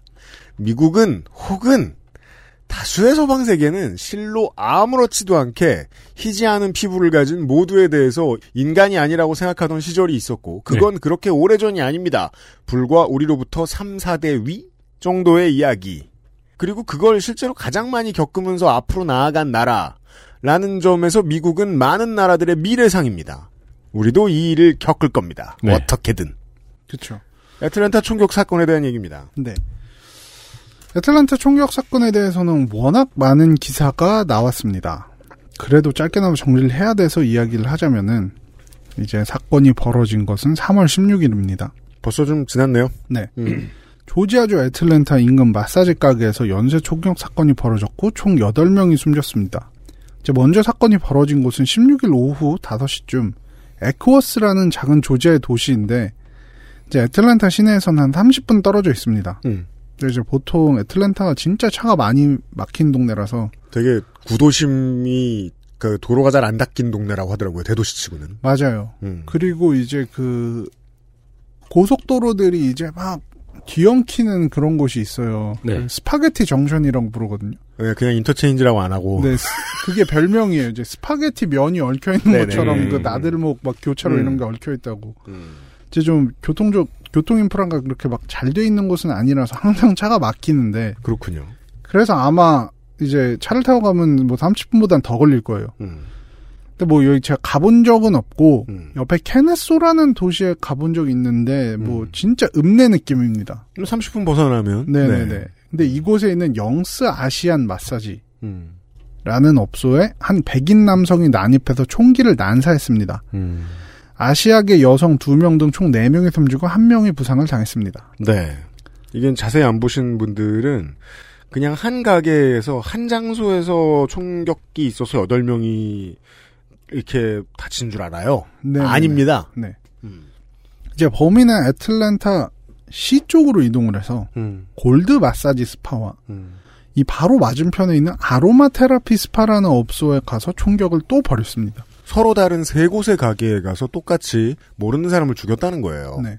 첫 번째 사건이 벌어진 지 한시간 만에 또 다른 사건이 벌어진 거고 이 두 곳의 업소에서 네명의 아시안 여성이 사망을 했습니다. 그렇습니다. 이 스파들은 행정적으로 이제 아틀란타 시에 포함되어 있고 다운타운에서도 20분이면 가는 아주 가까운 곳입니다. 네. 개인적으로 애틀랜타에 살았던 적이 있는데 몇 년간 음. 지나가면서 이 업소를 본 기억도 납니다. 아 진짜요? 네네네. 그래서 이게 저에겐 좀더좀 개인적으로 다가오는 문제이기도 합니다. 저한테는. 네. 이제 사건의 경위를 조금 더 자세히 설명하면 이렇습니다. 애틀란타 경찰국에 따르면 이번 사건이 이제 911에 신고된 시점 이 16일 오후 5시 47분이었습니다. 네. 골드 마사지 스파 여성 직원 중 은김이라고 밝힌 분이 911에 전화를 걸어서 강도가 들어왔다. 총이 있는 것 같다. 지금 숨어 있다 나는. 음. 그리고 범인은 백인이니까 빨리 와달라고 다급하게 요청을 했습니다. 16일 저녁 때쯤에. 네. 네. 그 첫 신고 전화가 접수된 후 불과 10분 뒤인 오후 5시 57분 두 번째 신고가 접수됐습니다. 10분 뒤에. 네. 이제 자신을 미나라고 밝힌 여성이었는데 아로마 테라피 마사지에서 일하는 지인의 연락을 받았다면서 음. 어떤 남자가 들어와서 총을 쐈다. 여성 한 명이 숨진 것 같다. 지인은 몸을 숨긴 상태라서 정확한 상황은 모르겠다. 빨리 응급차를 보내달라고 911에 요청을 했죠. 음. 이두 업소 모두 그 사이 총격 사건이 발생한 겁니다. 네. 김, 성이 김 씨인 직원이 911에 먼저 전화를 했고, 10분 뒤에 다른 마사지 숍에 있는 직원의 친구분이, 아는 분이 전화를 해서, 누가 죽었다, 지금. 네. 예. 저는 사실 이 대목을 보고 정말 너무 슬펐어요. 음. 왜냐하면은 지금 누군가가 총을 쏘는 진짜 음. 절체절명의 순간인데도 본인이 신고를 못 하신 거예요. 누군가를 시켜서 신고를 하신 거예요. 아 내가 신고하면은 대응이 미온적일 수 있다. 그것보다는 일단 영어에 자신이 없어서 그러셨을 수도 아. 있고 혹은 이제 아시안계 이민자들이 보통 이렇게 신고를 망설이는 이유는 본인이 체류 신분이 불안정할 때가 많아요. 아 그러니까 서류 미비자라든가 불법 체류자는 이런 이유 때문에 경찰과의 접촉을 피하고 싶은 거죠. 음. 뭐 물론 뭐 그냥 그때 당시에 뭐 어디 뭐 차 너무 급박한 상황이라서 그랬을 수도 있는데 음. 어쨌든 지인한테 연락을 할 정도면 경찰에 먼저 연락을 할 수 있었을 텐데 음. 이렇게 됐다는 게 사실 너무 좀 짠한 기분이 들었어요 저는. 내부에 무슨 스토리가 있던 다 제쳐놓더라도, 네. 어, 사람이 죽게 내버려둘 수밖에 없는 시스템이 미국 안에 있다는 걸 얘기합니다. 네. 네. 희생자 8명 중 아, 제가 이걸 잘못 썼는데, 6명이 아시아계 여성인 걸로 알고 있습니다. 8명 중 6명이. 네네 네. 이제 두 분이 아마 중국계였던 것 같고, 음. 네 분이 한국계 미국인인 건 확실하죠. 네네네. 그중 한 분은 한국 국적자셨고, 나머지 분들은 다 미국 국적자셨습니다. 그 한 분은 서류 미비자일 가능성도 있는 거고. 아, 뭐, 영주권자였다는 얘기가 있는데, 음. 뭐 확실하게는 모르겠어요. 음. 근데 어쨌든 이제 희생자들의 구체적 나이와 이름을 저는 여기서 다시 한번 밝히고 싶은데요. 음. 왜냐하면 희생자의 신원이 나오고 스토리가 알려지기 전까지 너무나 많은 중상모략과 루머들이 있었습니다. 음. 이분들을 깎아내리려는 그런 시도가 정말 많았어요. 뭐 이분들이 성매매를 진행했다, 뭐 불법 체류자다 이런 얘기들이 가장 많았습니다. 우리 뭐 옛날에 저 고향 저유소 풍등 사건 네. 할때 이게 이제 관리 실수와 어, 수사 실수, 언론의 보도 행태의 문제 이런 것이 질타받기 전에 그냥 그 커뮤니티 공격하는 사람들 많았어요. 그렇죠. 예. 네. 아, 그러니까 행실이 나쁘면 사람이 아니냐고 이 새끼들아. 죽어도 되냐고. 여튼. 네. 이제 해당 업소는 이제 골드 스파랑 이제 아로마 테라피 마사지 여기는 음. 2010년대 초반에 성매매 단속에 적발된 일이 있긴 합니다만 네. 이후에는 성매매를 하지 않았다는 것으로 압니다. 음. 주변에 마사지 업소가 꽤 있는 곳인데 이제 업주들도 하나같이 입을 모아서 성매매가 없었다고 하고요. 음. 어쨌든 그럼에도 불구하고 마사지 업소에서 일하는 아시안 여성들이라는 이유로 온갖 비하적인 발언들이 쏟아진 것이 사실입니다. 그래서 저는 이분들도 그냥 우리와 같이 하루하루 열심히 살던 분들이라는 걸 다시 한 번 더 상기시키기 위해서 신상을 자세히 밝히려고 합니다. 74세 박순정 씨, 69세 김순자 씨, 63세 유영 씨, 51세 현정 그랜트 씨. 현정 그랜트 씨는 한국명이 박현정 씨라고 합니다. 이분들이 모두 사망하셨고, 제가 여기서 굳이 하나씩 밝힐 필요는 없지만, 모두 다 안타까운 사연들을 가지고 계십니다. 네. 이제 특히나 저한테 좀 충격적이었던 건 현정 그랜트 씨였습니다. 음. 알고 보니까 이분이 좀 제가 두 다리 건너 아는 분이더라고요. 음. 아, 그래요? 네, 현정 그랜트 씨의 이제 아들이 음. 어, 제 지인과 같이 고등학교를 다닌 적이 있다고 해요. 음. 네네. 이 현정 그랜트 씨의 아들인 랜디 박 매체와 인터뷰를 통해서 음. 어머니는 남동생과 저만을 위해 평생을 헌신했다. 여행도 못 하시고 일을 너무 많이 하셔서 얼굴을 보기 힘들 정도였다. 어머니는 내 제일 친한 친구였다. 고 말했습니다. 그리고 이제 디스코 음악을 좋아하는 10대 소녀 같은 분이었다는 말도 덧붙였습니다. 음. 얘기를 들어보면은 그냥 정말 평범하게 일해서 아이들 열심히 먹여 살려는 먹여 살리는 어머니였던 거죠. 네. 이제 이게 이민 가정에서 사실 자주 볼 수 있는 광경이거든요. 자, 그게 어떤 얘기인지 좀 저희는 몰라요. 네, 이제 가정이 같이 이민을 오면은 보통 아버지가 좀 한국에서 가졌던 커리어를 언어 장벽 때문에 못 살리는 경우가 많아서 맞아요. 음. 그런 경우에는 이제 어머니가 먼저 생계를 책임지고 나가고 이제 억척스럽게 뭐 좀 시급이 낮은 일이라도 해나가면서 네. 어떻게든 가족을 먹여 살리려는 경우가 많거든요. 음. 이제 이민 가정이 보통은 옛날에는 여기서부터 좀 금이 가는 경우가 많았어요. 음. 아버지가 가부장적인 성격을 지니고 있으면은 음. 이런 상황이 불편하죠. 그리고 이제 아이들도 본인을 지켜줄 것 같던 아버지가 미국에 와선 영어를 못하니까 아이들에게 의지를 하는 상황이 옵니다. 그렇죠. 아버지는 자존심이 무너지는 상황을 허용 스스로 허용하기가 좀 힘든데 그래서 방황하게 되고 네. 능력을 못 보여주게 되고 근데 매일같이 돈은 들어가고 그래서 어머니가 생업전선에 뛰어들고 가정 내부에서의 분위기가 많이 안 좋아지고 네. 네. 저도 이제 이민 가정이기 때문에 이런 일 많은데 뭐 저희 어머니 아버지도 이제 영어가 완전 자유롭진 않으시기 때문에 가끔 이제 뭐 공문서라든가 이런 건 저한테 읽어달라고 하실 때가 많아요. 이게 이제 뭐 미국에 미국하고 캐나다에 사시는 청취자 여러분들 유튜브 보다 보면 광고로 그 이민자들 영어 교육 광고 같은 거 보시죠. 한국에서는 절대 볼 수 없는 광고입니다. 음. 미국에서 영어를 가르쳐? 근데 되게 열심히 해요. 그, 저, 교회 사역하는 목사님들도 영어 교육 많이 해주시고, 네. 예, 그 음. 어르신들한테 평생 장벽으로 여겨지는 거예요. 그걸 못 뛰어넘는 분들이 많습니다. 뭐 우리나라에서도 한국어 교육들이 있으니까요. 네네네. 저는 이제 이렇게 아버지나 부모님이 이제 아이들에게 의지하는 상황이 오면은 전통적인 부모 자식 관계에 금이 가고 사이가 나빠지는 경우도 있어요. 뭐 저희 집은 전혀 그렇지 않지만 음. 제 주변에서 이런 광경 정말 많이 왔습니다. 음. 네.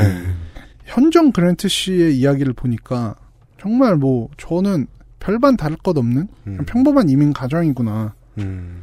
그래서 저는 더 마음이 아팠습니다. 생각보다 가정의 파탄을 이민자 사회가 경험하는 케이스가 많다. 많습니다. 그러면 보통 어머니들이 사실 그 나라, 그러니까 새로 간 나라 문화에 정착하는 것도 적응하는 것도 문화의 영역이죠. 네. 근데 문화 같은 걸 자신과 관련된 문화를 돌볼 시간이 없잖아요. 그냥 우리 가게, 시장 한켠에 내 자리 지키고 계속 일만 하는 거예요. 영원히 그 나라 말 몰라도 살 수 있어요. 네. 네. 예. 대신에 자식들을 먹여 살릴 수 있겠죠. 음. 그렇죠. 그렇게 생각하시는 분들이 많아요. 맞습니다. 이런 이야기들이 이제 많은 사람들의 신금을 올렸고 랜디 박씨가 온라인을 통해서 기부를 받는 플랫폼인 고펀드미에 자신의 사연을 올렸는데 음. 한국 돈으로 30억이 넘는 성금이 모이기도 했습니다. 음, 공감하는 사람들이 많았다는 얘기겠죠. 네네네. 네네네. 그리고 범인 이야기를 조금 해봐야 되는데 네. 범인은 로버트 아론 롱입니다. 네. 다양한 기사가 나왔지만 어, 이 방송에서 저는 길게 다루지 않으려고 합니다. 음. 음, 미국에서 총기 난사 사고가 거의 일상화되기 시작했던 2010년대 중반부터 네. 양식 있는 양식 있는 언론인들 사이에서 나오던 이야기가 있습니다. 뭘까요? 보도 준칙의 문제겠군요. 네, 이게 총기 난사 사고가 났을 때 범인 하나에 집중해서 그를 샅샅이 턴 다음에 음. 이에 대해서 보도하는 것은 안 좋다. 왜냐하면은 개인을 악마화시키면서 진짜 문제를 가리는 효과를 가지고 온다. 요즘 한국 포털하고 언론들이 이거 좋아해서 난리가 났죠. 야, 이게 언론인들 사이에서 나온 이야기예요? 네, 특히 부럽네요, 거기. 진짜. 제 기억에 한 7년 전에 음. 그 라스베가스에 있는 데서 총기 난사 사건이 네, 그- 아주 크게 났었어요. 그 호텔에서 콘서트장을 향해. 네네 맞습니다. 그때 음. 특히 이제 기자들이 이런 이야기를 많이 했거든요. 음. 이 사람의 캐릭터에 대한 보도를 자제해야 되지 않냐. 음. 물론 미국에서도 이제 가십성으로 많이 보도를 하는 언론들은 있지만 네. 이제 양식 있는 언론인들은 이런 거를 지양해야 된다고 많이 얘기를 하죠. 음, 그니까 말이에요. 그러니까 그런 말들이 언론인들 사이에서 나왔다는 건 놀랍네요. 그니까 말이에요. 우리는 이거 언제 본봤나 모르겠네요. 네. 제가 왜 저 몇 주 전에 얘기했던 그대로 되고 있어가지고 되게 섭섭하거든요. 요즘 포털이 어 이제는 그 일면에 정치 기사를 올리는 걸 자제하고 계속해서 사회면 이슈만 내보내고 있어요. 음. 특수범죄들 많이 내보내고. 네. 예. 개인을 악마화시키는 거. 특수범죄에 대한 보도 과열이 언젠가부터 신압으로 그렇게 된 거겠지만 너무 심해졌어요. 사실 제일 먼저 달려가서 그 1번 댓글 달고 배대때는 사람들하고 한통속이에요. 그 사회 전체가 반성해야 되고 나아져야 될 문제를 아예 뒤로 밀어놓고 네. 한 몇몇 사람들을 악마화시키는 것으로 오늘 하루를 평온하게 보내고자 하는 노력. 요즘 한국의 포털하고 언론하고 열심히 하고 있거든요. 네. 예. 하, 미국도 그러기 좋은 분위기인데 반성하는 언론인이 있대요 여기는. 사실 저는 요새 조금 놀란 거는 음. 범죄가 아니고 사고일 가능성이 높은 것에 대해서도 그런 식의 범- 보도를 많이 하더라고요. 웃긴 건 그럼 기자잖아. 본인가 취재를 하든가. 아니 왜 엠팍을 퍼와? 엠팍 글 쓴 사람한테 로얄티는 안 주냐? 그래서 이제 그 부분이 아좀 되게 아쉬웠어요. 최소 뭐 제가 언론인은 아닙니다만 네. 최소한 저라도 이제 개인을 악마화시키는 가십성의 보도는 하지 말아야 된다고 생각을 합니다. 네. 그도 시스템의 일원이니까 어떤 영향받은 사람이니까요. 네. 음, 로버트 아론롱 왜 이런 범죄를 저질렀는지에 대해서 집중하고 음. 그가 어떤 사람인지 이야기를 계속한다면 그러니까 보통 이런 게 있으면은 막 정말 어린 시절부터 파잖아요. 그죠. 그냥 우리는 무슨 사고 나면은 그 사람 어린 시절까지 다 알게 되잖아요. 뭐 네. 기사 제목만 봤는데. 네. 그러니까 그러면 이제 아시안 차별이라는 본질적 문제가 가려질 테니까 음. 저는 이 사람에 대해서는 자세히 다루지 않겠습니다. 그렇습니다. 사실 저는 그래서 이거 공부하면서 저도 좀 뜯어봤는데 이 사람 개인의 문제로 치부할 만한 조건이 거의 안 보여요, 아예. 네. 음. 그 소셜에 올린 글들도 많이 유명해졌어요. 사실상 트럼프가 하는 얘기 답습하는 소리 많이 하거든요. 네. 사회 결과물이에요. 네. 이 혐오 범죄는 그리고 이 사람이 가지고 있던 혐오는 어쨌든 이 롱은 범행 직후 달아났습니다만 음. 3시간 반이 지나서 오후 8시 30분쯤 체포됐습니다. 네. 이것도 어떻게 보면 좀 아이러니한데 음. 현대 투싼 차량을 도- 타고 도주하는 장면을 CCTV를 입수해서 체포를 한 겁니다. 그러면 또 이제 심심한 사람들이 댓글로 싸웁니다. 이건 한국 차다. 중국 차다. 아니다. 한국 차다. 아니다. 이거 공장 애리조나에 있다. 그래서 투싼이다. 싸웁니다. 시간 낭비죠. 네. 문제는 이 이후였습니다. 네. 사건 바로 다음 날인 3월 17일에 체로키 카운티 셰리프국에서 기자회견을 열었는데 이게 큰 문제가 됐습니다. 이게 제 흥미를 끌었습니다. 우와, 여기 왜 이래? 네. 이 셰리프국이란 거 미국은 경찰 조직이 워낙 많아요. 그래서 되게 헷갈리실 수 있는데 현장에서 서로 다른 경찰들이 인사하는 걸 영화에서 많이 네, 보실 막, 수 있죠. 아이고 이번에 쟤네가 하나? 막 이러면서 그렇죠. 이제 우리가 하나? 뭐내 구역이야! 소리 네. 지르고. 근데 이제 셰리프국은 보통 좀 도시 외곽에 있는 음. 지역에 이제 경찰일 때가 많아요. 네. 체로키 카운티라고 보는 데서도 알 수 있지만 네. 이제 제가 알기로는 음. 범인이 잡힌 곳이 이 근처였기 때문에 네. 이제 보통은 이런 큰 사건들은 이제 도시에 있는 이제 경찰, 뭐 LAPD, NYPD 이런 얘기 하잖아요. 애틀랜타 PD가 할 텐데. 네, 애틀란타 PD가 해야 되는데 이제 아마 초기 대응을 이제 셰리프에서 어떻게 하게 된 것 같아요. 음. 그래서일지도 몰라요. 왜냐하면 이렇게 막 언론에 많은 주목을 받는 사건에 대해서 좀 세심하고 예민하게 다뤄본 경험이 적을지도 모릅니다. 그 읍면 단위 파출소장이 나와서 대응을 해서 어설펐을 수 있다. 음, 음. 네. 뭐 이렇게 해서 제가 실드를 쳐주고 싶진 않은데 어쨌든 실드 안 돼요 이건. 네. 들어보세요. sheriff국 대변인 음. 제이 베이커 공보관이라는 사람이 있습니다. 에이 대변인이면 실드가 안 되죠. 프론데 이분이 그러니까 이제 별로 대변 안 해봤단 얘기. 네 말한 게 이거였습니다. 음. 롱은 로프 끝에 매달려 있는 것처럼 거의 막장에 처한 상황이었으며 그에게는 나쁜 날이었다. 좋지 않은 하루였다. 음.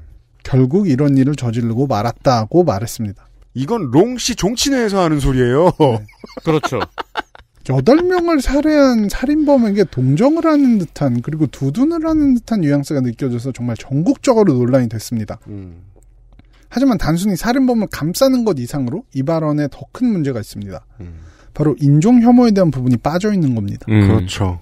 그게 왜 인종 혐오냐? 그냥 걔가 미친 놈이지. 네. 음. 베이커 공보관은 이어서 롱이 섹스 중독증이었다고 밝혔습니다. 음. 그로 인해서 자신이 출입했던 장소들을 없애고 싶다는 유혹에 빠졌을 것이다라고 말했습니다. 이것도 범인 편에 서서 말하고 있죠. 네. 이것은 이제 롱의 일련의 범행이 인종과는 전혀 상관없는 단순한 충동범죄였을 것이다. 라는 결론을 내린 것과 같은 말이었습니다. 물론 이제 셰리프 측도 이제 범인의 주장임을 전제로 하고 말한 것이긴 합니다만, 범인을 감싸고 인종과는 관련이 없는 범죄라는 식의 서술은 많은 사람들을 분노하게 했습니다. 네. 이게 진짜 불을 많이 질렀습니다. 네. 이 사건 자체보다도 더. 희생자들이 대부분 아시안계였고, 음. 그랬는데 이제 추측으로 인종범죄가 아니라는 발언을 이어 나갔는데요. 음. 베이커 공보관은 용의자가 플로리다로 가서 성매매 업계를 상대로 추가 범행을 계획했다고 말했습니다. 네.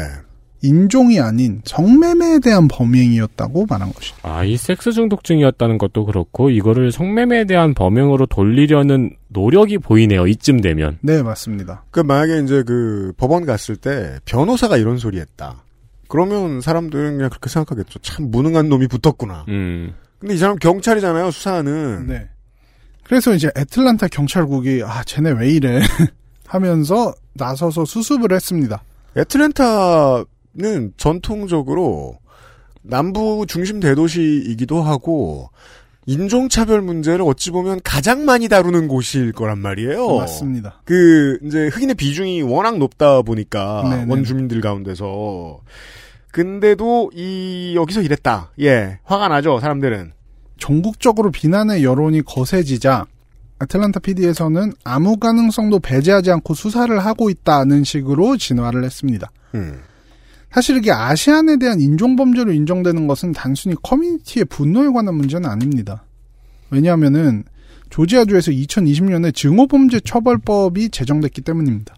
그렇군요. 네, 중범죄의 경우 중오범죄로 인정될 경우 최소 2년 이상의 징역형이 추가됩니다. 어, 형이 추가되는군요. 네. 단지 피해자가 특정 인종이라고 이 법이 자동으로 적용되는 것은 아니고 음. 수사기관이 증오범죄를 입증할 수 있는 특별 보고서를 제출해야 된다고 하는데 그렇죠. 백인이라고 다 2년 이상 더 때려버리면 안 되잖아요. 네. 네. 이러한 상황에서 수사기관이 범인을 잡은 지 하루 만에 인종범죄가 아닐 수 있다는 식의 언급을 하니까 아시안 커뮤니티는 부글부글 끓어오른 겁니다. 아, 그럼 이 셰리프국에서 증오범죄라는 사실을 배제하고 있다는 뉘앙스를 풍긴 거네요, 일부러. 네. 그러니까 이 면 파출소에서 사실 파출소보다 조금 높은 단계겠습니다만 한국엔 그런 게 없으니까 네. 이면 경찰서에서 범인을 잡았어요. 유치장에 하루 잤죠. 음. 다음 날 이런 소리 했다는 거 아니에요. 그렇죠. 수사를 안 하고 이런 소리를 했다는 거예요. 따라서 본능에 있는 어떤 말을 했다고 해석할 수밖에 없어요. 네. 아 그래서 이제 베이커 공보관은 이 사태에 대한 책임을 지고 업무에서 배제됐으며 면직. 네, 네. 셰리프 국 측도 이제 범행의 중대성을 무시하려는 것은 아니었다는 성명을 발표했습니다. 허둥지둥 수습했다. 네. 자 여기까지가 관심을 가지고 보셨다면 우리가 저 같은 한국 한국 사람은 그냥 봐서 알고 있는 정도의 이야기입니다. 그 넘어서의 이야기를 내일 다시 정리를 해보겠습니다. 나성인 수고하셨어요. 네, 수고하셨습니다. 저희도 여기까지 하고 물러가죠. 내일 이어서 이야기해 드리도록 하겠습니다. 유승균 PD와 윤세민 에디터였습니다. 안녕히 계세요. XSFM입니다. I D W K